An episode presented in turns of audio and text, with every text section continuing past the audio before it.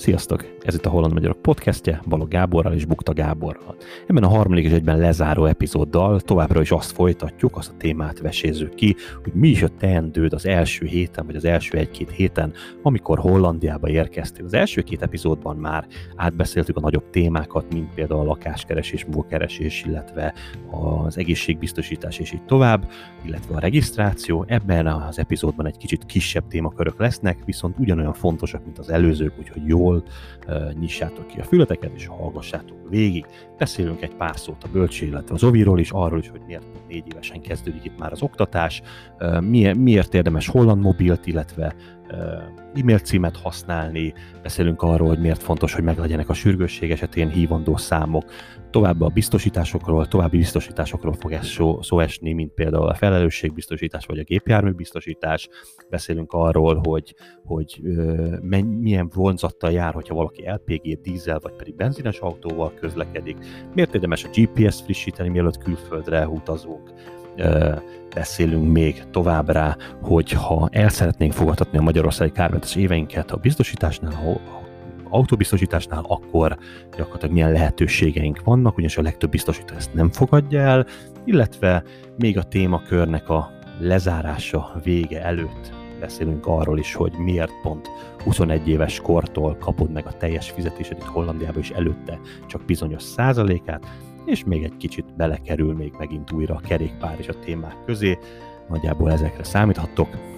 Jó hallgatást, és akkor kezdünk is.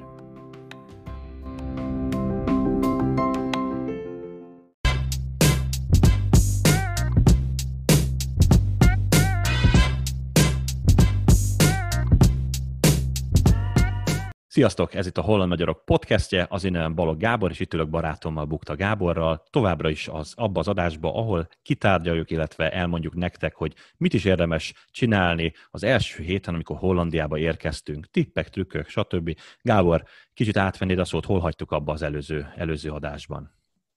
Köszönöm szépen, Gábor, a szót, sziasztok!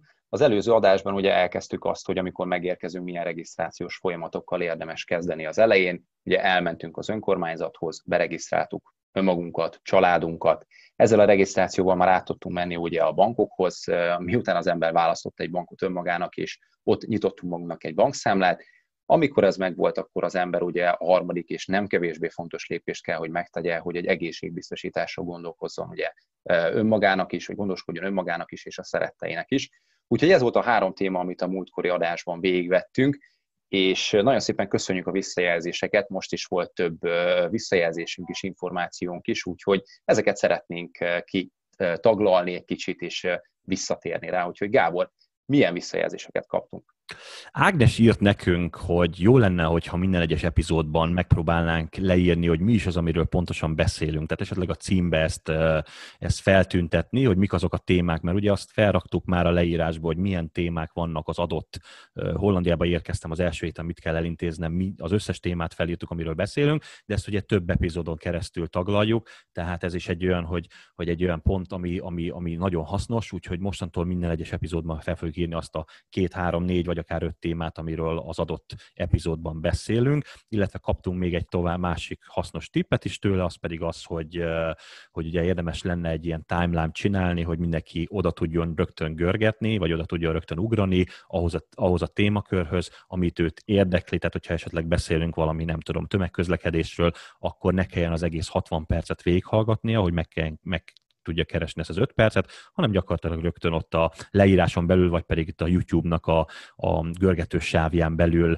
a timeline sávján belül rá is tud kattintani az adott részre. Úgyhogy köszönjük szépen, ez egy nagyon hasznos információ volt. Én úgy gondolom, hogy ezt rögtön uh, is tettünk neki, és, és továbbra is folytatjuk. Úgyhogy nagyon szépen köszönjük a visszajelzést, ezt is, illetve minden más. Nézzük is, Gábor, te is, te is készültél valamivel, hogyha jól tudom. Ugye? Így van, így van. Kaptunk még visszajelzést Henétől, aki azt mondta, hogy a műsorokban esetleg témák lehetnének majd a hollandiai élet, a szokások, a kultúrák, szórakozási lehetőségek, úgyhogy köszönjük szépen. A következő adásokban biztos, hogy ezeket is sorra fogjuk venni, és taglalni fogjuk. Azért én úgy gondolom, hogy ez is mindenkit érint, hogy végül is milyen az élet Hollandiában, mik azok a dolgok, amikre a leginkább fel kell készülni, mik, mik térnek el a, a megszokott magyar élettől. Úgyhogy még egyszer köszönjük ezt a visszajelzést is, és ennek is eleget fogunk tenni. Úgy tudom, Gábor, nálad volt még volt. valaki, aki... Volt, igen. Egy, egy, egy, egy kicsivel másabb kérdés, méghozzá, tehát ez gyakorlatilag inkább már a holland életről, tehát nem, nem az első hétről volt legfőképpen a kérdés, tehát hogy is mondja, tehát a Jaki kérdezte, hogy egy holland gyárba szeretne jönni dolgozni, szakmunkát végezni. Érdekelte, hogy milyen itt a légkör, milyen, milyen a, milyenek a követelmények, és mennyire jellemző mondjuk esetleg a kirúgás. Úgyhogy erre szerintem mind a ketten fogunk tudni reagálni. Gábor, neked Igen. is nagyon nagy tapasztalatod van, majd elmondod, hogy miért. Ne, igazából már eleve azt tapasztalt, ugye, hogy itt élünk egy ideje, és ugye én például a Facebook csoportban rengeteg hasonló kérdést, illetve már eleve élmény megosztást láttam, illetve követtem figyelem az elmúlt pár évben. Én úgy gondolom, hogy, hogy Hollandiában egy gyárban tehát hogyha az érdekel, hogy hogy tudsz megélni, mindenféleképpen normálisan meg tudsz élni. Itt ugye majd ebből, ebből is lesz egy témánk, hogy a holland minimálbér az gyakorlatilag már elegendőnek kell annyira lennie, hogy, hogy egy, egy olyan életet élhess, hogy, hogy ne azt kelljen számolnod, hogy az utolsó euróid vannak a hónap végén. Természetesen ez megint csak függ attól, hogy milyenek a kiadásaid, de, de, de én úgy gondolom, hogy, hogy ez, ez élhető még egy, egy gondolat, aztán Gábor utána próbálj meg te is egy pár szót erről mondani. Egy olyan gondolatom van, hogy a légkör. Tehát ez, ez a légkör, ez, ez attól függ, hogy milyenné alkot, alkotják az emberek, az ott dolgozók. Tehát ez, ez nagyon nehéz lenne megmondani, hogy, hogy milyen egy légkör egy adott munkahelyen. Egy adott munkahelyen mindig ugye maga a, a, maga a munkáltató, illetve a munkavállaló az, aki alakítja a légkört. Tehát ez több, többnyire lehet egy nagyon kellemes légkör, de lehet egy nagyon kellemetlen. Hallottunk nagyon-nagyon rossz sztorikat is, illetve hallottunk nagyon jó sztorikat is. Nagyon jó sztori, amikor, amikor minden úgy működik, ahogy szeretnéd, normális a munkáltató, normálisan be tudsz járni, elvégzed a munkát, ha túlórád van, túlórád van, de gyakorlatilag minden fizetve van, kellemes, minden szünetedet jópofa emberekkel töltheted el, és van bizony ennek az ellenkezőjét is, amit hallottunk, tehát amikor, amikor gyakorlatilag az ember bekerült egy olyan környezetbe, ahol, ahol ami teljesen eltér az ő által megszokott helyétől. Úgyhogy ez, ez tényleg erre ne, nagyon nehéz lenne úgy választ adni, hogy, hogy milyen ezt sajnos akkor fogod megtapasztalni, amikor ide valóban ki fogsz jönni, és elkezdesz dolgozni, ha csak nem tudsz ott valakit, aki, aki, aki esetleg ott dolgozik, és tőle konkrétan azt a munkáját meg tudod kérdezni. Gábor, szerinted, mert itt úgy volt, hogy szerinted mik a követelmények, illetve eh, hogyha van kedved, azért elmondhatod szerintem, hogy miért is van ebbe jártasságod ebbe a témában. Jó, jó. E, így van, hogy Gábor is említett, hogy nagyon nagyban függ ez az egész attól eleve, hogy az embernek milyen az saját hozzáállása mind az országhoz, mind a munkához, mind a munkáltatóhoz, de azért nagyon sok függ attól is, hogy milyen munkáltatója van az embernek. Ugye az volt a kérdés, hogy szakmunkával az ember, hogyha szakmunkát végez, akkor e, milyen körülmények fogadhatják az üzemben. E, nekem volt egy, egy tíz éves tapasztalatom, tehát én egy olyan gyárnál dolgoztam, ahol e, én ott kezdtem, és amikor Hollandiába kiköltöztem, és onnan is mentem, jöttem el Hollandiába, ugyanattól a cégtől, különböző pozíciókban. Én voltam operátor is, voltam csapatvezető, voltam művezető, voltam kisfőnök, nagyfőnök, úgyhogy elég sok aspektusát láttam ennek az egésznek. Nekem az az általános tapasztalatom, hogy szakmunkásként, hogyha az ember tényleg szorgalmasan dolgozik és oda teszi magát, akkor van lehetőség az előrejutásra. A körülmények, még egyszer mondom, ez ugye munkáltató függőek, de egy, egy multinál, hogyha az ember szakmunkát végez, azért elég korrektet tudnak lenni. A szabályzások jók, az ember a jogait tudja érvényesíteni, a munkakörülmények az ugye megint kollégáktól függnek, ez attól függ, hogy milyen szakma, milyen végzettségűek az emberek. Én több pozícióban is voltam, és azt tudom mondani, hogy ha az ember egyik pozícióból a másikba megy, akkor nemes egyszerűséggel a viccek is meg tudnak változni. Tehát van, amikor már nem az emberrel röhögnek, hanem az emberrel együtt, és ez azért elmond nagyon sok mindent arról, hogy hogy tudod magad érezni abba, úgyhogy én azt mondanám, hogy én biztatnám is az embereket, hogyha szakmunkával szeretnének Hollandiába jönni, az egy jó választás, nekem kitűnő tapasztalataim voltak, Úgyhogy hajrá, hajrá, és ahogy Gábor is említette, mindezt akkor fogja az ember igazán tudni, hogyha már kint van és csinálja, de, de szerintem bele lehet vágni nyugodtan. Jaki, még egyetlen egy komment tőlem, ezt fogad, nem tudom, hogy tanulságként, vagy nem tanulságként, amit nagyon sok embernél látok, az az, hogy, hogy nagyon nagy ambícióval jönnek ide ki, esetleg egy gyárba kezdeni, mert egy tökéletes, mondjuk egy, egy kezeti pontnak. Ugye Gábor, neked én úgy gondolom, hogy viszonylag nem csak szerencsének köszönhető értelmszerűen, hanem ugye ambiciózus, ambiciózus voltál ezzel kapcsolatban, hogy előrébb aktívan, aktívan részt vettél ugye a, a, a, a gyártási életben, és pontosan ennek köszönhető, hogy gyakorlatilag ranglétrán szinte, szinte minden lehető lép, lépést meg, megjártál, illetve elértél. Ez talán mindenkinek egy nagyon-nagyon jól tanulság lehet. Ez természetesen nem mindig így működik. Vannak olyanok, amikor egy olyan akadályba ütközöl, ami Magyarországon is előfordulhat, hogy esetleg egy olyan főnököd van, aki szándékosan mondjuk esetleg keresztbe tesz. Ezzel nagyon nehéz mit tenni. Ilyenkor nem érdemes annyiba hagyni, nem kell kötözködni, de esetleg egy másik helyet érdemes nézni, ahol valóban van lehetőséged, ahol a főnököd nem azt nézi, hogy hogy ne tehet neked keresztbe, hanem hogy tehet téged jobb alkalmazottá. Így Ezek van, azok a helyek, amiket érdemes megtalálni. Nagyon fontos mellette, hogy láttam olyan embereket, akik tíz éve kijöttek ide, és tíz év után is ugyanabba a pozícióba dolgoznak, hogy ha ez az álmod, és ezt élvezed, és tényleg csak annyi a vágyat, hogy keres egy kis pénzt, és, és gyakorlatilag semmi extra felelősséget ne legyen a munka pozíción belül, akkor ez tökéletes. Viszont, hogyha úgy jössz ki, hogy te szeretnél azért nyilván eh, egyre jobb életet teremteni magadnak, és feljebb és feljebb lépni, akkor azt ne halogass sokáig. Ugyanis nagyon sokan azzal jönnek, hogy kifogás, hogy két-három év után, hogy hát de azért nem tudok még most se hollandul, mert, mert ugye két-három műszakban dolgozom, és nincs erőm utána. Tehát, hogyha kijössz ide, akkor ezt számolt bele, hogy legyen erőd. Tehát az olyan nincs, hogy Igen. nincs erőd. Tehát olyan nincs. Gyakorlatilag egy év alatt el tudsz jutni egy olyan holland szintre, vagy egy angol szintre, nyilván munkától függően, ami, ami, ami elegendőnek kell ahhoz lenni, hogy esetleg egy pozícióval feljebb lép. Ha egy pozícióval feljebb lépsz, Igen. akkor mondjuk tényleg a langlét a legaljáról már kerülhetsz esetleg egy olyan helyre, ahol, ahol az annyira nem fognak tönkre tenni, és mondjuk esetleg nem kell három műszakba dolgoznod, vagy ha kell is, akkor se arról szól az egész, hogy, hogy gyakorlatilag 8 órán keresztül fizikai munkát végzel, és valóban arról szól az életet, hogy dolgozol, hazamész, beesel az ágyba és alszol. Ennek, ennek sok értelme nincsen hosszú távon, rövid távon tökéletes, ugyanis valahonnan, valahonnan kezdeni kell, hogyha az embernek mondjuk nincs egy jó szakmája. Ugye, Gábor? Tehát talán ebbe, ebbe meg tudod erősíteni. De figyeljünk arra, tehát hogyha egy, egy mondatban összegezném ezt, akkor figyelj nagyon arra, hogy legyen egy célod, hogy mi az, amit el akarsz érni egy év után, két év után és három év után. Tudom, hogy ez egy ilyen standard duma, és, és ez jól hangzik, és az a való életben nem mindig így működik, de ennek így kell működni a való életben. Muszáj tovább lépni, de ha nem, leragadsz, és gyakorlatilag azt fogod észrevenni, hogy tíz év után is ugyanabban a pozícióban utálod a munkárat, utálod az életedet, és, és, és, és nem haladsz sehová, és most már azért is ott maradsz, mert már ha tíz évig nem sikerült, akkor utána se sikerült, hogy utána is ki lehet lépni alkossunk, próbáljunk meg erőt venni, és, és ezzel kapcsolatban mindenféleképpen tovább menni.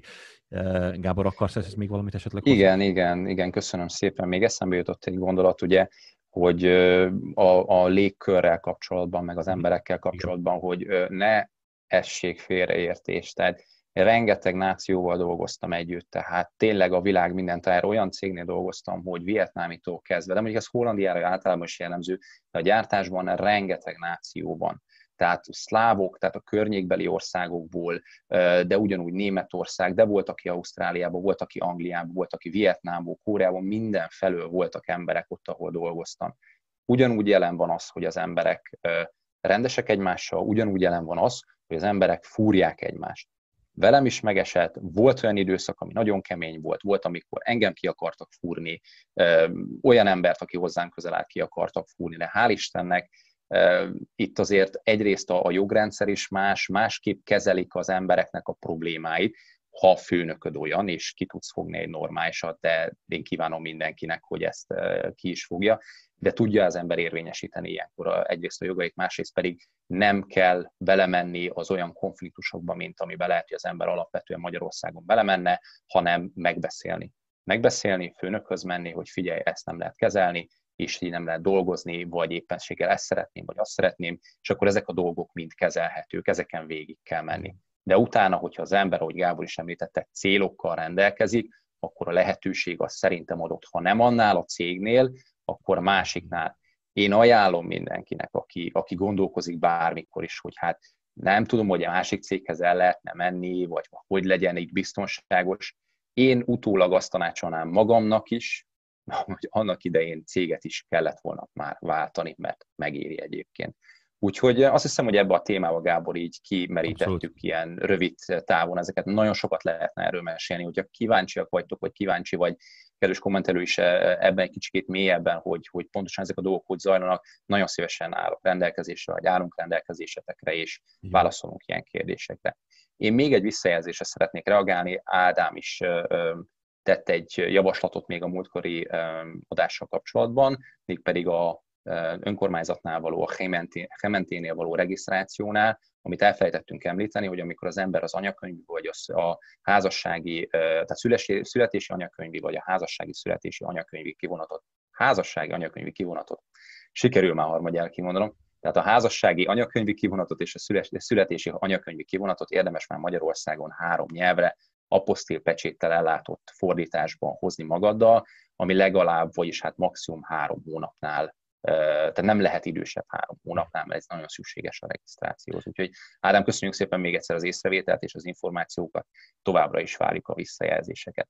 Na de Gábor, folytassuk akkor a mai napi témákkal, mivel kezdenénk Igen. most? Mielőtt, amit belekezdenénk, mégis nekem is van egy gondolatom csak arra, amit Na. mondtál. Tehát az gyakorlatilag ugye, hogy jött ez a komment, hogy mi az, amit esetleg már előre el kell készítenünk. Uh-huh, Van nekünk uh-huh. egy kis bakacs listánk, pontosan az, hogy amikor kész vagyunk ezzel az első heti Hollandiába érkeztem, mit kell elintéznem, a következő témánk egyike lesz az, hogy Hollandiába indulok, vagy külföldre indulok otthon, Magyarországon mi az, amit el kell intéznem. Tehát egy ilyen videóval is mindenféleképpen fogunk szolgálni, ahol megbeszéljük ugye, hogy mik azok a fontos dolgok, amiket mindenféleképpen kijelenkezés, milyen papírokat kell lefordítani, milyen papírokra lesz itt szükségünk, amire nem is gondoltunk volna, miket érdemes esetleg már otthon elintézni, ugye ilyen, mint amiről beszéltünk, lakhatás és így tovább, így munkakeresés. Már ezt mind meg lehet kezdeni. Az iskoláknak a keresése, ha már csak arról beszélünk, hogy néhány iskolában három-négy év akár a várakozási idő is. Tehát, hogy ezek azok a dolgok, amiket mindenféleképpen egy külön videóba fogunk nektek összegezni, hogy mi az, amit kell. De akkor tényleg haladjunk is tovább, hogy mi is a mai témánk. Mai témánkban egyébként elég sok minden lesz, tehát egy kicsit remélhetőleg pionírok leszünk ezen a mai adásban, méghozzá azzal, hogy nem csak három témát fogunk tudni megemlíteni, hanem akár 5 6 Tehát a listánkon még 1, 2, 3, 4, 5, 6, 7, 8 darab téma van. Amit Akkor bele kell húznunk, Gábor. Bele kell húznunk, mert tömören. már így egy jó 20 perce el is ment. Hogy Gábor, mit gondolsz? 3-4 perc per téma, ledaráljuk itt gyorsan, aztán jó. Igyekszünk, igyekszünk. Yeah. Na nézzük. Van. Az első témánk egyébként itt, nem tudom Gábor, mert a műsor előtt egy kicsit beszélgettünk, hogy mivel kell Igen. kezdeni.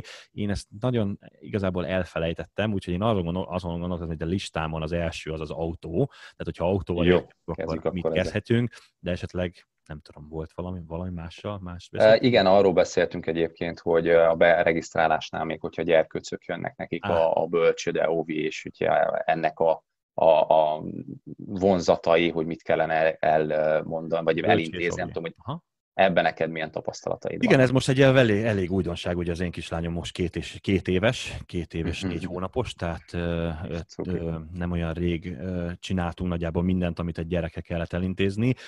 Közép iskolás, illetve általános iskolás gyerkőcöm nincsen, viszont remélhetőleg arról is azért egy pár érdekességet fogok tudni mondani. Tehát az, az általános is, vagy bocsánat, a bölcsőre, illetve az óvoda, ahogy az előbb is említettem, hogy milyen dolgokat érdemes elintézni, még mielőtt kiköltözünk. Az általános is, vagy bocsánat, az óvoda, illetve a bölcsire nekünk uh, itt egy olyan, egy olyan városban élünk, ahol, ahol nagyon, nagyon is uh, sok az újszülött. Ez nagyon új városrész, pontosan ezért az átlagos életkor az ilyen 30 és, hát ilyen 25 és 35 év között van, tehát szerintem az embereknek az 50-60 et ez a korosztály teszi ki, ugye ennek a korosztálynak rengeteg ugye a, a gyerkőce, pontosan ezért mindenki, minden, szinte minden háztartásból mennie kell, vagy iskolába, vagy pedig bölcsőbe, vagy pedig oviba.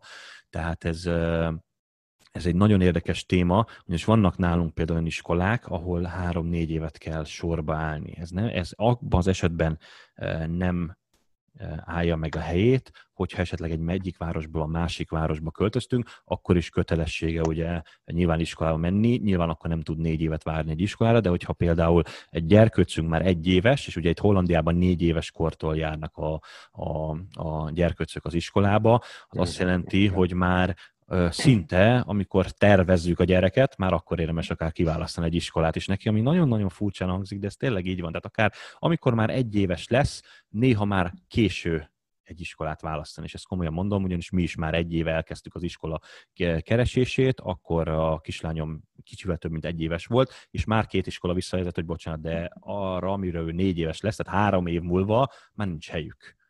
És, Azt a mindent és ez egy, ez egy, ez egy elég, elég uh, uh, nehéz kérdés, főleg azért, mert ugye Hollandiában rengeteg, rengeteg különböző iskola van, tehát rengeteg alternatív uh, oktatási rendszer is van. Erről egyébként van egy Igen. nagyon jó cikkünk, hogyha most megpróbál, megpróbálom egyébként megosztani, akkor a, gyakorlatilag a, a a képernyőmet, nézzük is. Tehát a holland oktatási rendszer, nem tudom, Gábor, erősíts meg, hogy lehet-e látni. Igen, tökéletesen látom. Hát van egy ilyen kis cikkünk, ez a holland oktatási rendszer az általános és középiskolát. Itt írunk nagyon sok mindent az, hogy milyen iskolák vannak. Én igazából most ebben nem fog belemenni, itt a cikkbe le van minden írva.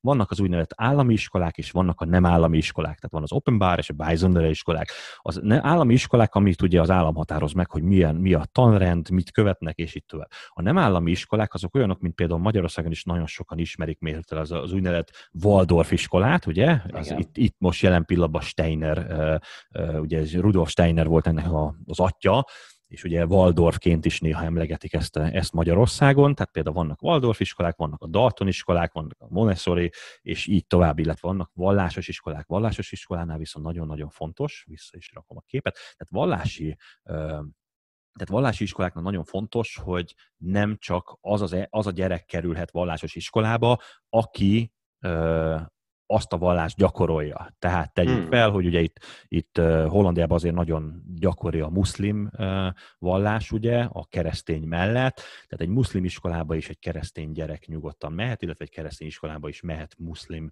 gyerk, gyerkőc, ez már nyilván inkább a szülőknek a kérdés, hogy te valóban szeretnéd de mondjuk egy muszlim iskolába beíratni a keresztény gyermekedet, tehát ugye, hogy egy teljesen másféle vallási kultúrát kapjon. Ez már mindenkinek a saját döntése, aki ez egyébként ez úgy gondolja, hogy ez egy jó jó dolog lehet, már pedig lehet benne jó dolog, ugye, mert gyakorlatilag a, nekünk ugye mi keresztények vagyunk, ugye, általában magyaroknak a nagy része, tehát nekünk ugye megvan ez a vallásunk, lehet, hogy ugyanúgy, mint egy másik nyelvet, egy másik kultúrát is jó, jót tehet a gyerekkel, tehát ezt mindenki döntse saját maga, hogy, hogy mi az, ami, ami, ami számára megfelelő.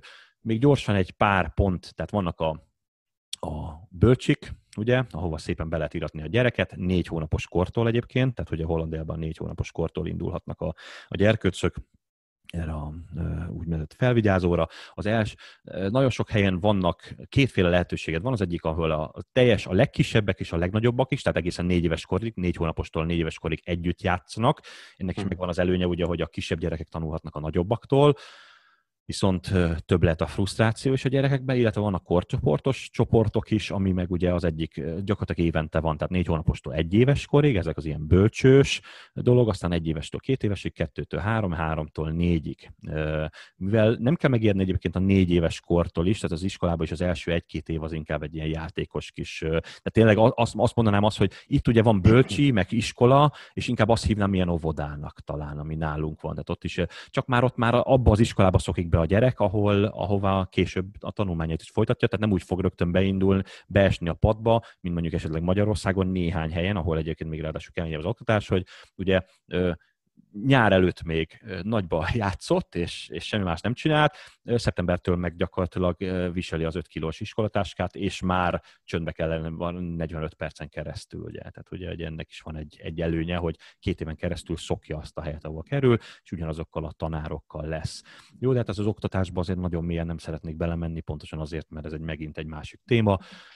Igen, ez egy hosszas téma. Én annyit szeretnék csak hozzátenni, hogy én úgy tudom egyébként, hogy ez a két éves, tehát azért is kezdik négy éves kortól az általános iskolát, mert hogy annyira nagy a diverzitás ugye a nációkon belül, vagy nációk tekintetében az országban, hogy a különböző kultúrákban ugye például most nem akarok semmilyen nációt elővenni, de, de van, ahol a család azt mondja, hogy ő a saját kultúráját őrzi abban az országban, ahova elmegy is, és azt mondja, hogy ő igenis a saját nyelvét beszéli csak, Igen. vagy azt hajlandó otthon beszélni, és a gyerek mondjuk nem jár bölcsödébe, vagy keveset jár bölcsödébe, Pontosan. és amikor bekerül az iskolába, nem beszéli mondjuk a holland nyelvet, ahol kezdene. És én úgy tudom és ebbe javítsatok ki, hogyha tévednék, de én úgy tudom, hogy emiatt találták ki azt, hogy mondjuk akkor a gyerekeket két évvel hamarabb már egy iskolába be lehet általános iskolába iratni, mert felzárkóztatják, vagyis hát felhozzák arra, szerintem a gyerekek ilyenkor nagyon gyorsan tanulják a nyelvet, hogy mikor oda kerülnek, hogy valóban a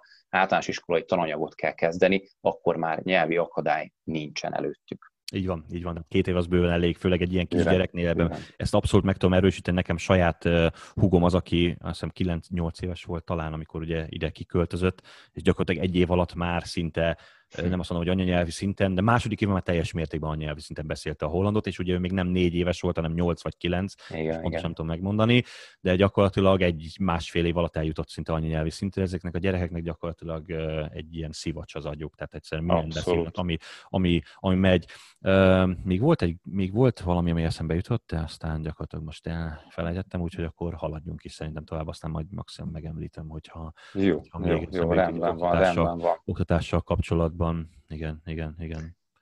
Jó, hát akkor menjünk tovább a következő témánkkal egyébként, ami hát nem regisztráció, de mégis az alapvető mindennapokhoz szükséges lesz, az pedig, hogy az ember ugye holland telefonszámmal is rendelkezzen, hogyha mhm. már kiment az országba.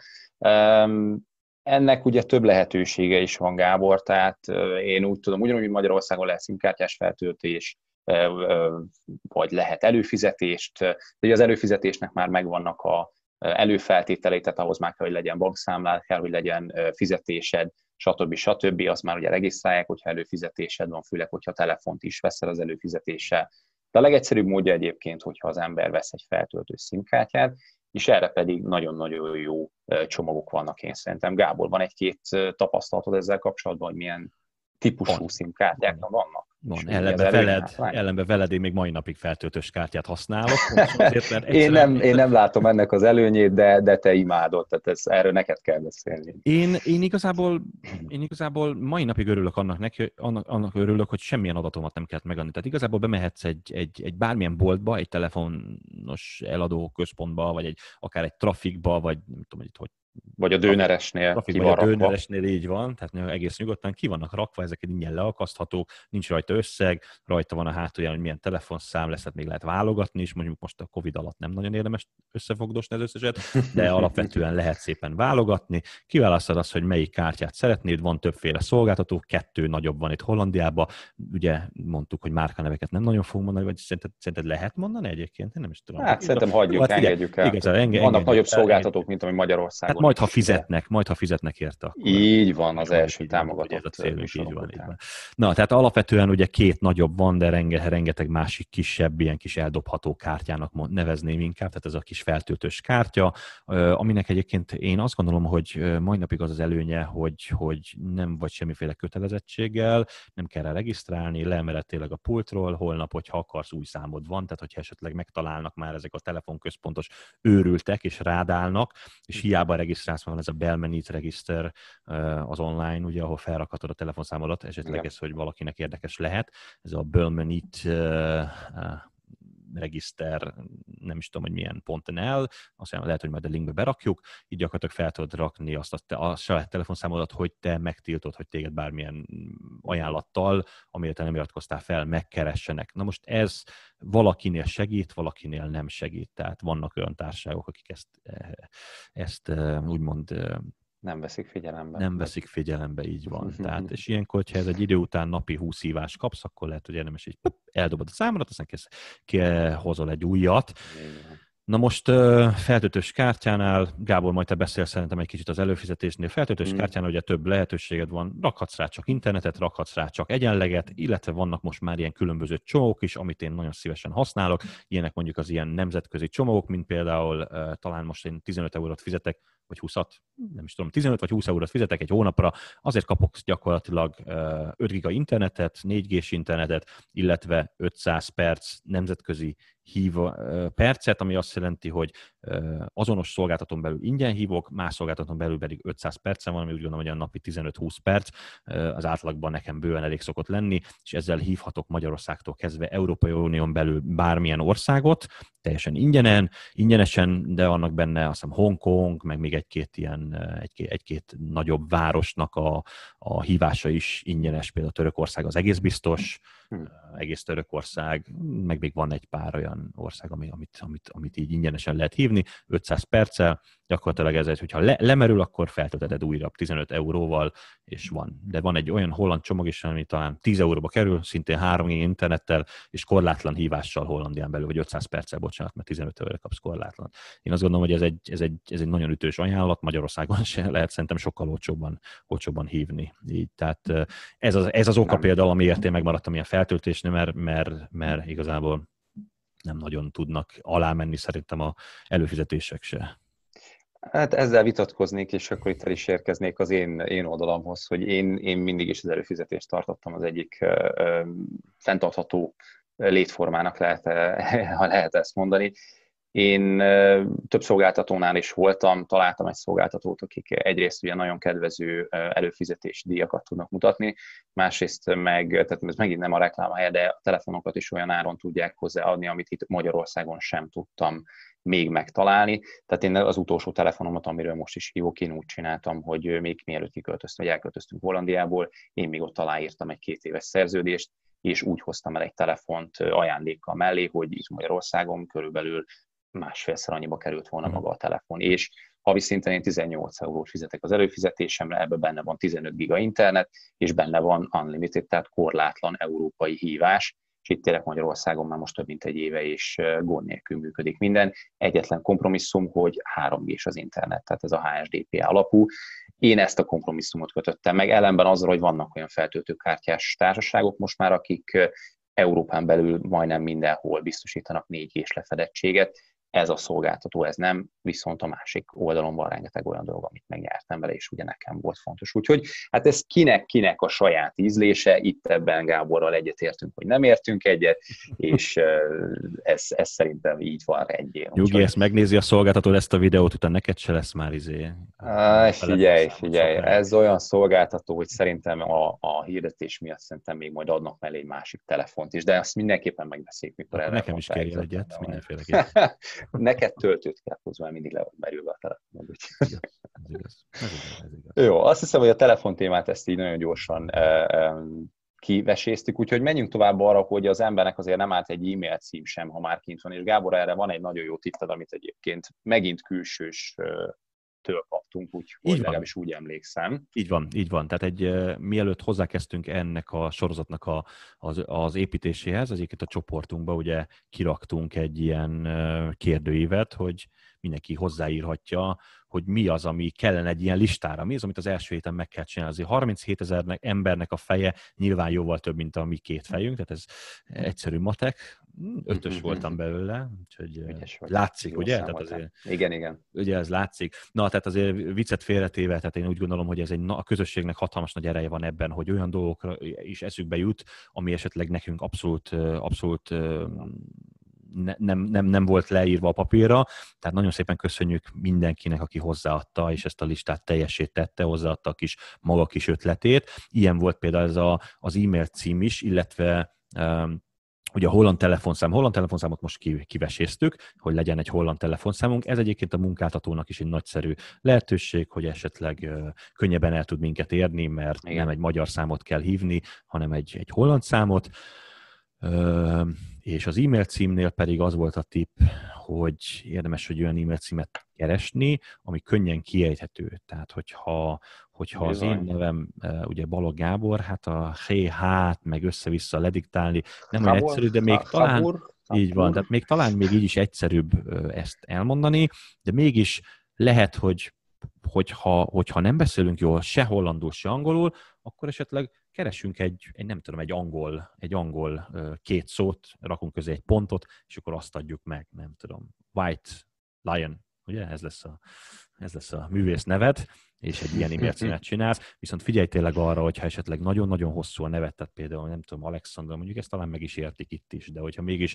ugye Alexandrát magyarul írod le, tehát S betűvel írod egy SZ-vel, eh, akkor az, az, az itt a hollandoknak miközben mondjuk esetleg egy munkáltatóval beszélsz, vagy bármilyen szerződést szeretnél eh, telefonon kötni, és, eh, és elkérik a telefonszámolat, lehet, hogy egy ilyen 5-10 percig el fogsz időzni, amire ezt le tudod diktálni. Csináld egyszerűen, csináld Alexnek, csináld egy, mondjuk egy speciális e-mail címet arra, amit itt mondjuk Hollandiában fogsz használni, ne freemail.hu legyen semmiféleképpen, vagy egy, nem tudom, még egy ilyen, milyen, milyen magyar tipikus e-mailek vannak, de, de érdemes esetleg egy Gmail-t csinálni, vagy egy Hotmail-t, amit, amit mindenki, mindenki ismer, és, és könnyen megegyezhető és, és akkor nem, nem fognak maga az e-mailjeit se spambe érkezni, és esetleg küldesz valakinek egy, egy e-mailt, mert abba biztosítatlak, hogyha egy freemail.hu-ról valamelyik holland társaságnak küldesz egy e-mailt, az egész biztos, hogy a spambe fog érkezni. Nem, nem egész biztos, de nagy valószínűség a spambe fog érkezni, és lehet, hogy soha az életben nem fogják megnézni az e-mailedet,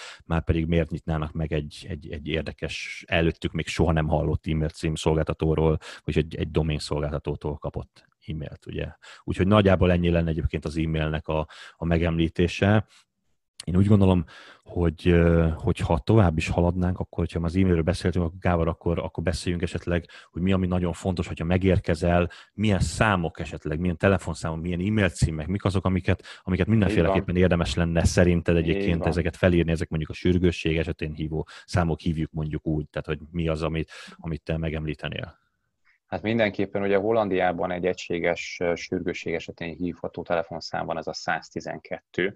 Ugye, tehát Magyarországon is van már ez, tehát nem, nem, nem csak az van, mint a mentők, te rendőrség, tűzoltók régen, hogy össze-vissza kellett hívni, hanem az 112-t ugye azt lehet hívni.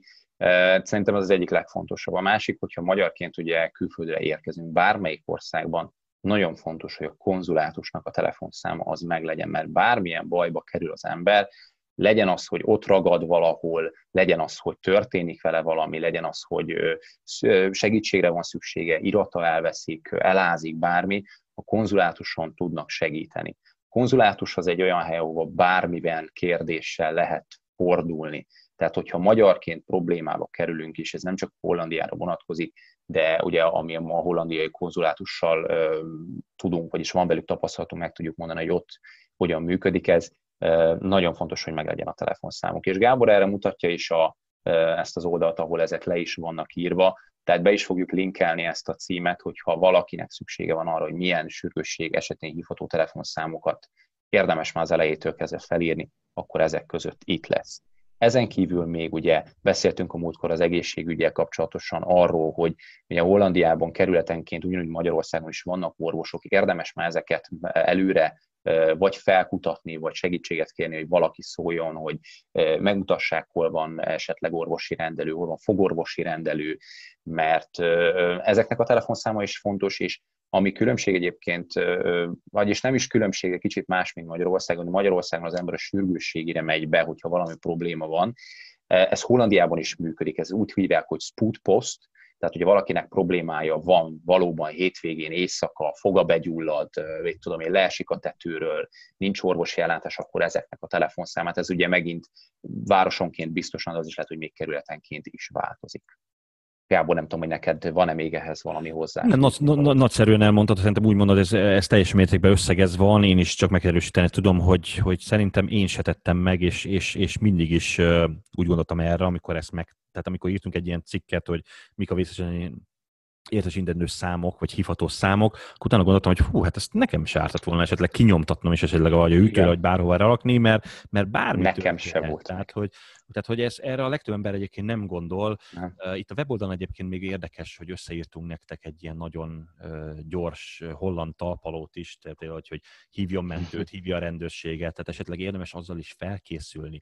Én egy gyors információt osztanék meg. Amikor nekünk a, a kisbabánk megszületett, akkor itt volt a páromnak az édesanyja, aki, aki gyakorlatilag csak oroszul, ukránul, illetve olaszul beszélt, ő Olaszországban él, és úgy látogatott meg minket, és ő volt egy hétre a gyerekfelvigyázó, amikor ugyanis mi dolgoztunk, és például neki nagyon-nagyon fontos volt, hogy én összeírtam egy nagyon érdekes ö, ö, kis listát, például pontosan azzal, hogy ha bármi probléma van, akkor, akkor hát itt azért se az olaszszal, se az orosszal, se pedig az ukránnal nem megy semmire, de még a magyarral sem többnyire, hogy, ha, hogy ilyenkor mi történik, hogyha mondjuk esetleg babának valami baja van. Tehát az, hogy először minket hív, hát annak semmi értelme. Tehát én rögtön a mentőt kell hívni, ugye? Igen. Semmilyen nyelvet nem beszél, ami, amit itt megértenek. Tehát ugye két féléről beszélünk, sőt, talán jó a németet biztos megértenek, de gyakorlatilag egy német, angol, holland nélkül, gyakorlatilag talán még, hogyha esetleg egy franciát beszél, és mert valami egy olyan központos van, aki,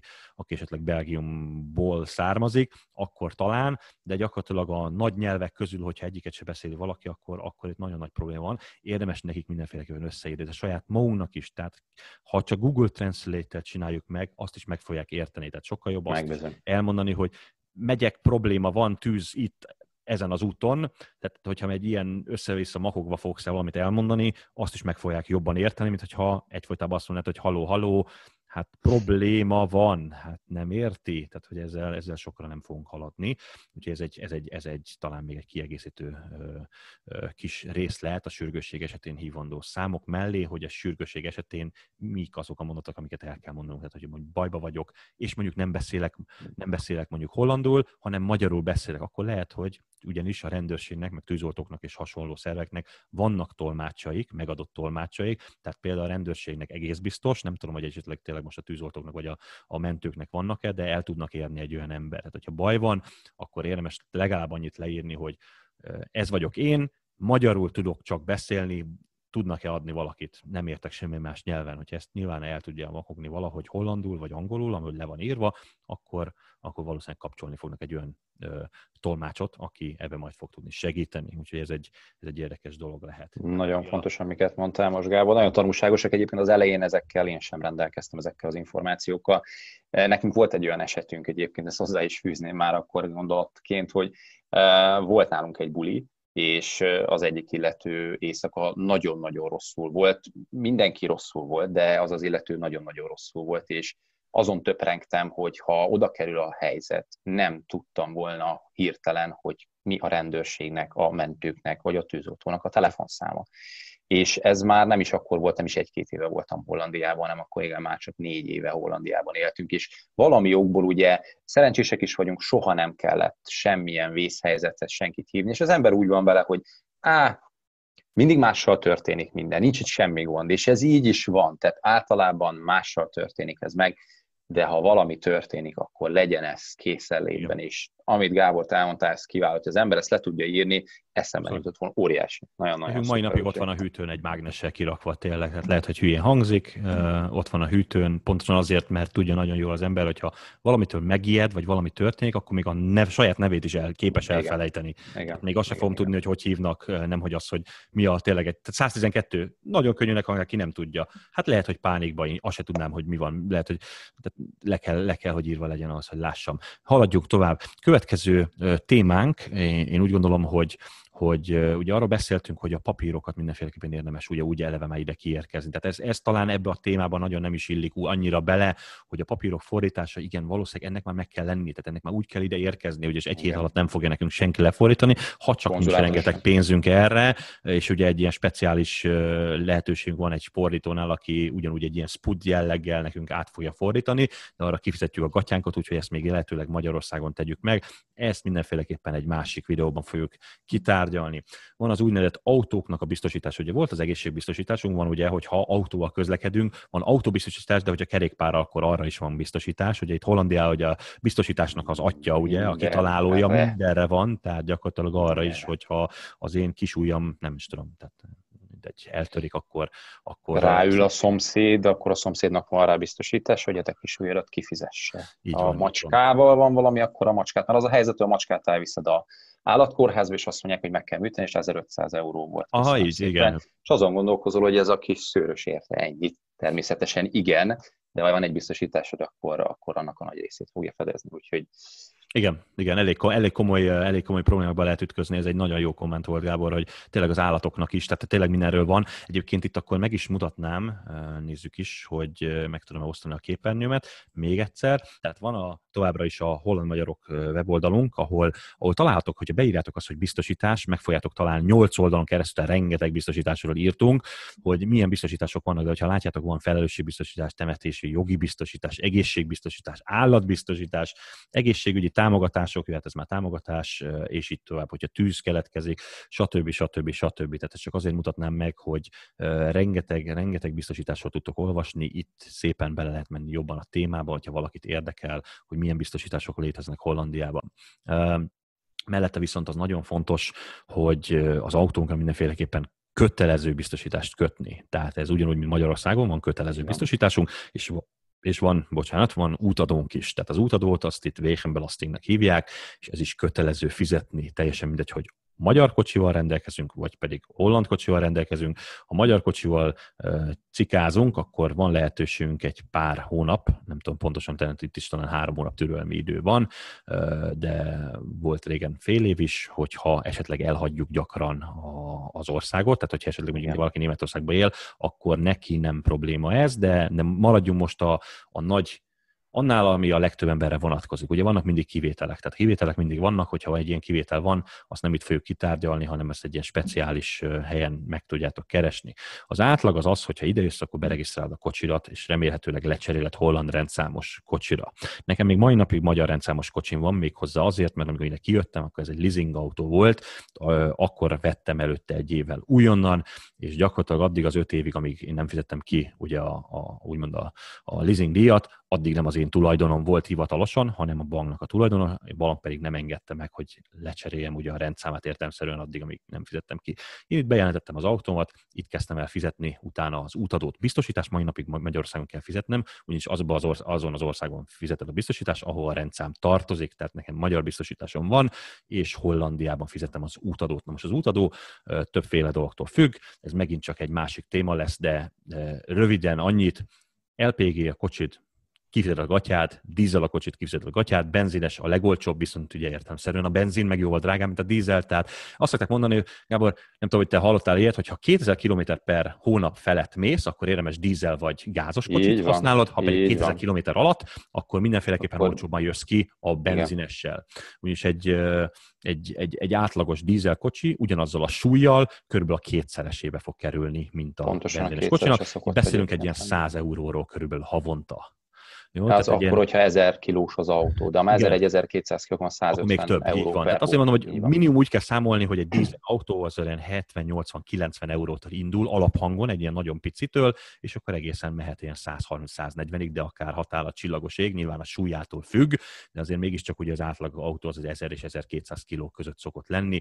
Ezek azok. Benzinesnél értelemszerűen a feléről beszélünk, tehát ilyen 40 eurótól egészen 60-70 euróig mehetünk bele. Nyilván megint csak vannak kivételek, a sokkal könnyebb autónak sokkal kevésbé. Vannak az úgynevezett elektromos, amiről nem beszéltünk, az elektromos autónak viszont jelen pillanatban nem, nem mindegyik elektromos autónak van útadója. Ebben most nem vagyok teljesen biztos, ugyanis ez a törvény most annyira új, hogy minden, minden nap szinte, szinte változik, úgyhogy ha valaki tudja pontosan ennek a menetét, nekem nincs elektromos kocsim, akkor azt nyugodtan ossza meg velünk, hogy, hogy pontosan minden elektromos kocsinak teljesen ingyenes a, a, az útadója, vagy már nincs így. Én azt tudom, hogy amikor bejöttek, akkor mindegyiknek így volt. Most már lehet, hogy ez túl, túl luxus lenne, és a holland állam azt mondja, hogy hát azért csengesetek ti is egy icipicikét azért nekünk, hogy, hogy azért mégiscsak legyen, ugyanis hamarosan ugye itt Hollandiában is követjük a trendet, ugye tíz év után azért az, a 70 a kocsinak azt szeretnék, hogy, hogy elektromos legyen. Elektromos legyen, igen. Úgyhogy ez, Gábor, esetleg még, amit, amit leírtunk, talán ezt érdemes felhívnod a figyelmet mindenkinek, hogy esetleg a GPS-ről,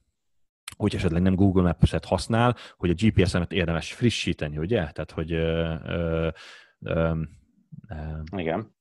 Tehát, hogy Magyarországon elindulunk, lehet, hogy a GPS-ünkön nincs, mondjuk nem is szerepel Hollandia, ezt talán már az előző adásban egyébként erről beszélünk. Igen, az első adásban. Ugye, hogy az első adásban, úgyhogy most, hogy, ahogy, ahogy beszélem, ez így most eszembe is jutott, hogy csak ismételném magam, úgyhogy hogyha valami érdekel a GPS-ről, akkor nézzétek meg az első adást, abban írjuk, hogy miért is fontos frissíteni, nehogy úgy Igen. járjunk, hogy ide jövünk, és egy nagy feketeség lesz a GPS-ünkön, azt se tudjuk, hogy hova kell haladnunk.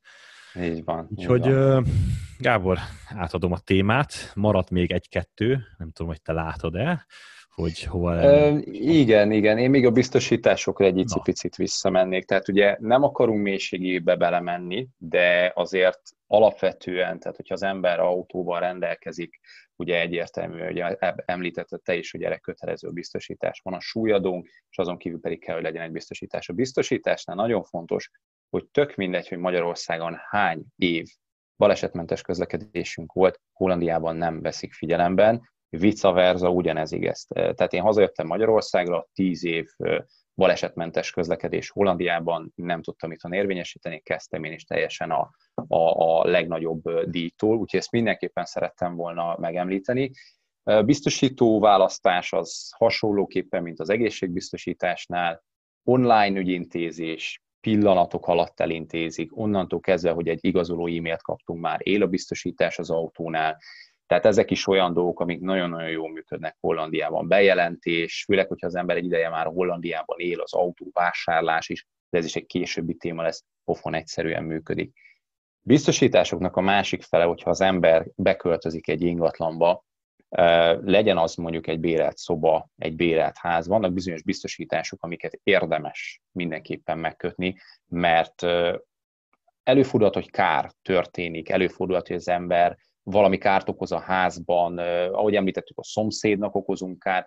Tehát vannak olyan alapvető biztosítások, amit megint majd egy későbbi témában fogunk taglalni, de mindenképpen érdemes arra odafigyelni, hogy az embernek legalább egy ilyen rechtbeistand vagy egy olyan biztos, ennek nem is tudom, hogy Gábor mi a magyar megfelelő. Inbudel ferzékeringre gondolsz? Az, nem az inbudel, tehát van az inbudel, amikor ugye a házban lévő bútorokra lehet Igen? biztosítást kötni. De van az obstal ferzékering, amikor ugye a ház körülött, tehát hogyha eső, tűz, betörés van, tehát akkor is, hogyha laksz egy házban, és annak mondjuk van ám biztosítása, de nem vonatkozik rá, hanem csak a tulajdonosra. Erre is érdemes odafigyelni, amikor beköltözöl, hogy a biztosítás vonatkozik-e rád is, mhm vagy csak akkor, hogyha te a saját nevedre megkötöd, akkor, akkor ezt érdemes megkötni. Én arra gondoltam, amikor felelősségbiztosítás. Felelősségbiztosítás, igen.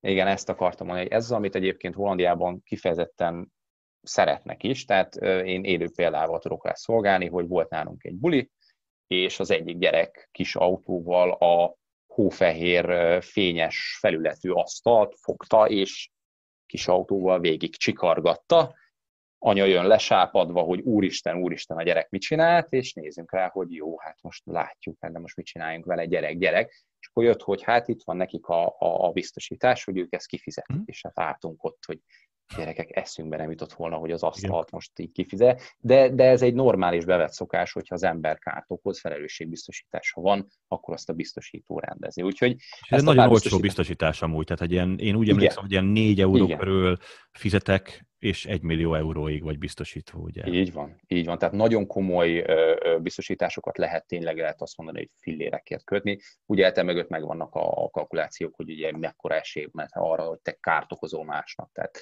tehát azért ilyen olcsók egyébként, kicsit. tehát mindenre, ahogy említettük, igen, mindenre igen, biztosítás igen, van. Úgyhogy igen. ennyit szerettem volna a biztosításokhoz hozzáfűzni még, ugye mi maradt Gábor itt nekünk? Van még a felelősségbiztosításra nekem csak volt egy sztorim egyébként, amit a Na. is mondott, amikor én ide kijöttem, még majdnem, hogy megmaradt ez bennem. Nekem arra hivatkozott, hogy akkor arra is érdemes ez a felelősségbiztosítás, hogyha én biciklizem, és kivágok egy kocsi elé, kocsi megijed, elrántja a kormány, telibevág valami házat, csinál benne egy ah. 200 ezer eurós nyilván nem csinálna, de ugye eleve a... Megfordultam. Eltűntem. Eltűntem. Leme, Na, lemerült. Kedves nézőink, ked, leme... kedves nézőink, Gábor eltűnt, úgyhogy innentől kezdve lehet, hogy én leszek az egyedüli, akit élvezni fogtok. Eltűntem, de így a végére ez nem is annyira nagy probléma, mert már csak nem, egy pár nem. témánk van hátra, úgyhogy most látjátok ezt a kis vibráló kis dolgot semmi gond nincsen ezzel, én úgy gondolom nagyszerű, szerintem még lehet, hogy, le, lehet, hogy jobban is örülnek majd hozzá, hogy ezt, ezt a szép kis vibrálást látják. Tehát amit szerettem volna mondani, ez mindenféleképpen annyi, hogy hogy Gábor, tudod mit, én kiraklak téged ilyen nagy képre, azt hogy, hogy tudlak megcsinálni? Nem tudom, Gábor, én alig így, várom, így, látod, ilyen képre. szép, nagy, egyed, egyedül leszel. Én, én, nem látom magam, én mindig, no mindegy. Tehát Azzal nincs gond, így a, így a felvételen te leszel. Hagyjuk tehát. így a technikai malőt, nagyon szuper. Tehát ott tartottunk, hogy ugye azt mondta, hogy ezzel egy nagy kár keletkezne maga a kocsiba is, mondjuk a kerítésre, meg a házba is, és azért ez igencsak jó pár százer euróra is fel, fel főleg, hogyha mondjuk pont egy Porsche volt, és, és gyakorlatilag ezzel ugye ezt, ezt abszolút rendezni tudják, ezt nincs önrészese, vagy legalábbis nagyon kicsi önrésze van, uh-huh. és a többi fedezve van, ez nyilván nem azt jelenti, hogy innentől kezdve őrjöngeni lehet mindenhol, de, de jóval egyszerűbb, egyszerűbb így, így valóban megélni. Visszatérve még egy, egy gondolatra, amit mondtál, hogy a magyarországi kármentes éveket nem lehet elfogadni. És hallottam, hogy van egy-két olyan biztosító, akinél ezt már elfogadják, de van Tényleg? papírok, no. papírok kellenek hozzá Magyarországról. Természetesen ez csak abban az esetben lehet, hogyha ugyanazzal az autóval, azzal az autóval is közlekedsz eleve, amivel jogsid van, és így tovább, és így tovább. Ez uh-huh. mindenféleképpen érdemes utána nézni, erre nem kell garanciát, nem vállalunk garanciát, de én úgy tudom, hogy most már vannak olyan szolgáltatók, ahol ezt elfogadják. Viszont itt uh-huh. a figyelmét szeretném felhívni, hogy egy hatalmas nagy uh, mínuszos uh, dologba futhat bele. Ha úgy köti a biztosítás, hogy megadja, hogy mondjuk nekem volt 21 év balesetmentes évem, ez a Schadefej jár. Járon. Megteheti. Ezt megadom, megteheti, és már is 10 eurós lesz a biztosításod, mondjuk a 60 helyett, ez megy 3-4 hónap után, és utána kapsz egy papírt, hogy hello, hát ez nem így van, mert ugye te megkötötted, tehát ezzel még ráadásul ki is jelentetted, hogy igen, neked volt. Erről te nem tudtál, hogy Magyarország éveket nem lehet fent felhasználni, és azt mondják, hogy hát sajnáljuk, mi nem fogadjuk el, úgyhogy tessék szépen mondjuk az elmúlt fél évnek a 50 eurós különbözeteit visszafizetni, ami mondjuk 300 euró, lehet, hogy valakinek nem fáj, lehet, hogy valakinek fáj, tehát ez mindenféleképpen érdemes ezzel elkerülni, és eleve eleve a biztosítás társasággal beszélni arról, hogy elfogadják-e, vagy sem, mert az biztos, hogy a legtöbb társaság nem fogadja el a magyarországi éveket. Az biztos, hogy viszont van egy pár olyan, akik elfogadhatják, úgyhogy ez mindenféleképpen egy, egy, egy extra telefon, egy extra e-mailt mindenféleképpen uh, érdemes hívni őket. Következő témánk, hogyha már Gábor az előbb kérdezett, hogy mi az, érdemes még egy pár szót arról váltani, hogy mennyi fizetés is jár, és megint vissza tudom akkor ilyen szinten szépen a kis képemet kapni, legalább akkor mutatok valamit. Tehát, hogy hmm, Hollandiában 21 éves életkortól éred el azt a, azt a bért, amit elvileg kellene kapnod. Tehát a bérednek a 100%-át. Tehát, hogy neked van mondjuk 2000 eurós nettó fizetésed, csak 21 éves kortól fogod megkapni a 2000 eurót. Itt van egy kis példa, a weboldalunkon is megtalálható, de ott még egy 2007, 2017-ben írtuk azt a cikket, úgyhogy inkább úgy gondoltam, hogy most mutatok egy 2020-ast, hogy friss is legyen, mert pár, pár, tíze, pár tíz euróval több lesz itt a szám. Ez azt jelenti, hogy ha 21, tehát itt a minimum, minimum fizetés, ez természetesen gross, tehát elvileg bruttó fizetésről beszélünk. Tehát 1680 eurót kell minimum keresned bruttóban, hogyha 21 éves vagy, vagy a felett vagy. Ha csak 20 éves vagy, ez már csak 1344 eurót jelent. De ha megnézed, mondjuk 18 évesen jössz ki Hollandiába, 840 eurót fogsz kapni ugyanazzal a munkával, amit más 1680-at kap. Ez viszont néha vannak olyan munkaadók, ahol, tehát ez nem kötelező, ez csak ez csak egy, tehát a jogszabály szerint megengedheti magának, hogy ő csak 840 erőt fizet ki, viszont vannak olyan munkahelyek, akik azt mondják, hogy figyelj, tudod, mi, mi rögtön megadjuk neked a 1680-at, tehát hogy ez nem, hmm. nem ö, ö, mivel kőbevésett... Ö, Nincs kőbevésve vagyis nincs körbevésve, így van. Vannak itt, lehet ilyen jó kis magyar szavakat alkotni. Na, tehát a lényeg, a lényeg az az, hogy az embereknek a 95%-a, én úgy gondolom, addig, amíg mondjuk nem egy ilyen nagyon hiány szakmába érkezik, hanem egy egyszerű szakmába érkezik, az biztos, hogy ezeket a béreket fogja kapni, vagy e, részarányosan értelemszerűen, hogyha nem minimálbért kapna, hanem mondjuk 2000 eurót, akkor 2000 helyett 18 évesen pont a felét kapná kb. ugye tehát 1000 eurót, tehát míg a munkatársai három évvel idősebbek 2000 kapnak, te csak 1000 eurót fogsz kapni. Úgyhogy ilyen mindenféle készen készüljünk fel. Ne érjen minket meglepetésként, hogy nekünk azt mondták, hogy hát 1000, 1000 2000 euró nettónk lesz. Hát annyi is lesz majd, ha 21 évesek leszünk. Tehát, hogyha ide jövünk 16 évesen, akkor, akkor nem. Gábor, szerinted ennek mi az ötleteim? Mindig gondolkoztam rajta, én két dolgot látok, és az egyik pedig az, hogy ezt azért csinálják, hogy az emberek igenis tanuljanak. Nem menjél le 16 évesen dolgozni. Hm. Tehát, hogy ezt hogy látod? Mert van egy ellentmondás is ennek, ugyanis a hollandok a legtöbben ugye a gyereket itt beadják simán. Tehát hiába egy jó módú családból vannak, elküldik őket fű, füvet nyírni, elküldik őket az Albert Heijnbe, Albert árut feltölteni, és tényleg, tehát teljesen mindegy, van. hogy milyen kis beáll a kis gyerkőc Porséval már az Albert Heijn elé, és ő megy szépen feltölteni a tehát árufeltöltőnek, mert, mert anyuci, apuci megmondta, hogy már pedig neked ezt is meg kell tapasztalni, ami nagyon helyes, csak hogy mondom, hogy, hogy ez érdekes, hogy, hogy itt, itt, itt tehát szerinted miért van van ez a, miért van ez a sáv? Tehát mondjuk egy 20, tehát egy 19 éves tapasztalathiány talán? Vagy mi, mi az, amiért mondjuk csak a 70%-át kapja mondjuk a fizetés? E, elképzelhető. Nem gondolkodtam még el ezen úgy jobban, de nekem az a meglátásom, hogy lehet, hogy a leterhelhetőség miatt is tehát, hogyha egy, egy normális munkaadót veszünk mhm. alapul, akkor ők valószínűleg egy 16 éves gyereket nem fognak ugyanannyi munkával terhelni, mint egy 24 éveset. Egyrészt ugye a felelősség sem biztos, hogy akkor, hogy rá lehet bízni egy ilyen idős gyerekre egy olyan munkát, amit még egy 10 éve idősőre rábízunk, ha csak magamra gondolok, hogy én 16 évesen mennyire voltam megbízható, már pedig akkor is elég megbízható voltam, de hát a mai fejemmel azért azt mondanom, hogy taknyos kölyök voltam, és azokat a dolgokat, amit megcsináltunk, megengedtünk magunknak mhm. akár munkahelyen is, azt nem biztos, hogy az ember most megengedni, és lehet, hogy ez az egyik oka, hogy nem ismernek olyan felelősséget rájuk rakni, viszont azt mondják, hogy igenis abba a tehát mint, mint 18 éves vagy 16 évesnek megadják a legfelső sávba tartozó fizetést, mert azt ugye megtisztelik azzal az illetőt, meg annyit megdolgozik érte, csak ugye nem, nem annyit ér az a munka, amit elvégez. Én erre tudok csak gondolni, nem tudom, hogy az ösztönző része mennyire működhet, de én úgy látom, ahogy te is mondtad, hogy nagyon-nagyon sok fiatal Hollandiában származástól, meg mit tudom, családtól függetlenül ugyanúgy megy és csinálja a munkát. Ez egyébként nekem nagyon szimpatikus. Persze vannak kivételek is, de, de én azt látom általában, hogy a fiatalok hordják az újságot, jönnek, szedik össze a karácsonyfát, 50 centekért leadják a, a, a telepre, tehát minden olyan kis apróságot, amiből pénzt lehet gyűjteni, a fiatalok azt igenis kihasználják is. Ebben egyébként a hollandok nagyon-nagyon ügyesek, úgyhogy van még mit tanulni tőlük. Ez egy nagyon jó gondolat volt, szerintem akkor ezzel majdnem, hogy el is értünk oda, hogy ezt, a, ezt az epizódot, ezt a, ezt a hosszú, hosszúra nyújtott három részes epizódot szépen lassan le is zárhatjuk. Én úgy gondolom, hogy rengeteg olyan dolog van, amit még mondhatnánk. Rengeteg olyan dolog van, amit az első héten az ember meg fog tapasztalni.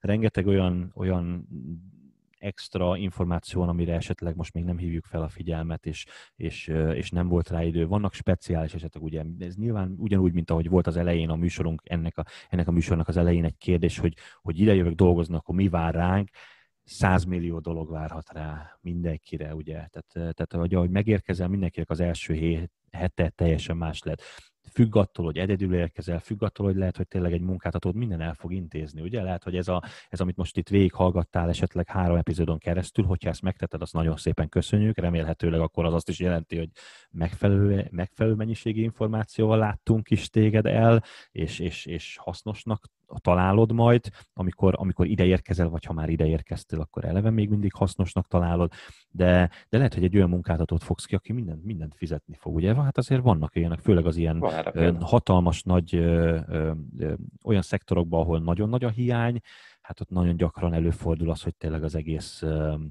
repülőúttól a költöztetésig, a családtól kezdve mindent elintéznek, a gyerekedet beíratják iskolában, neked megtalálják a megfelelő szállást, elintéznek mindent, beiratnak az orvoshoz, beiratnak a, a, a, a fogászatra, a, a, a, elintézik a rezsidet, mindent, és gyakorlatilag neked annyi a dolgot, hogy felülsz a repülőre, ami érted jött, nem pont érted, de hogy felülsz a repülőre, jön érted egy Magárepülőre. Így van, hát hogyha valami nagyon-nagyon-nagyon hiány szakma, elképzelhető, ugye? Tehát jön a, persze, jön a kis helikopter. Nem ez az általános. Így, persze, ezt így megszoktuk, meg a kolbászból lévő kerítés. Tehát így van, így van. Talán az, ami, ami, amit még remélhetőleg, hogy ezzel egy kicsit sikerült eloszlatni az emberekben, még hogyha akkor is, hogyha nem tervezik, hogy ide kikészüljen, ki, kijöjjenek Hollandiába, de mégiscsak megnézték az epizódot, talán erre is rájönnek, hogy azért Hollandiában sem mindig kolbászból a kerítés, itt is ugyanúgy meg kell mindenért, ugyanúgy küzdeni, illetve tényleg minden egyes dolgot el kell saját magunknak tudni intézni ahhoz, hogy egy megfelelő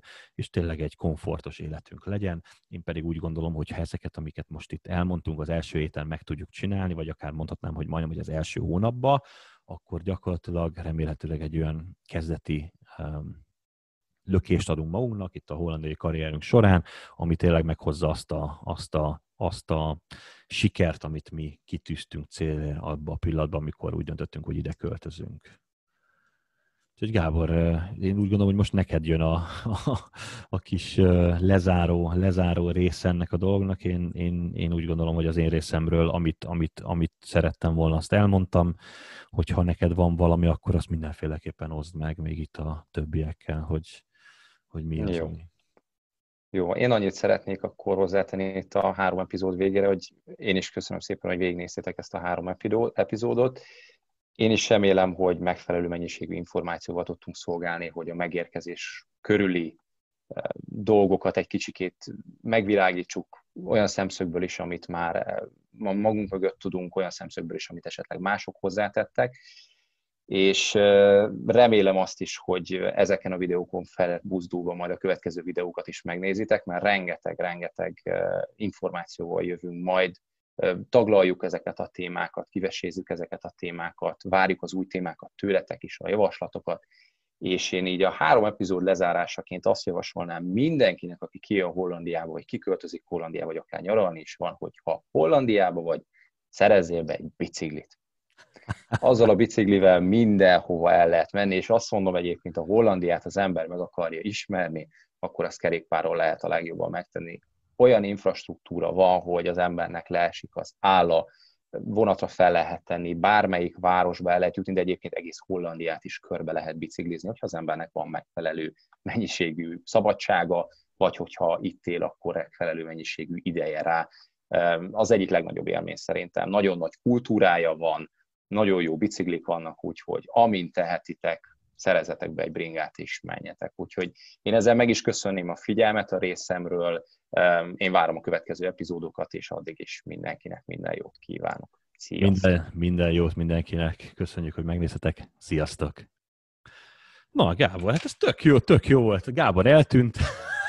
Ezt nem tudom, hogy jött, ezt először is azt néztem, hogy fejjel lefelé.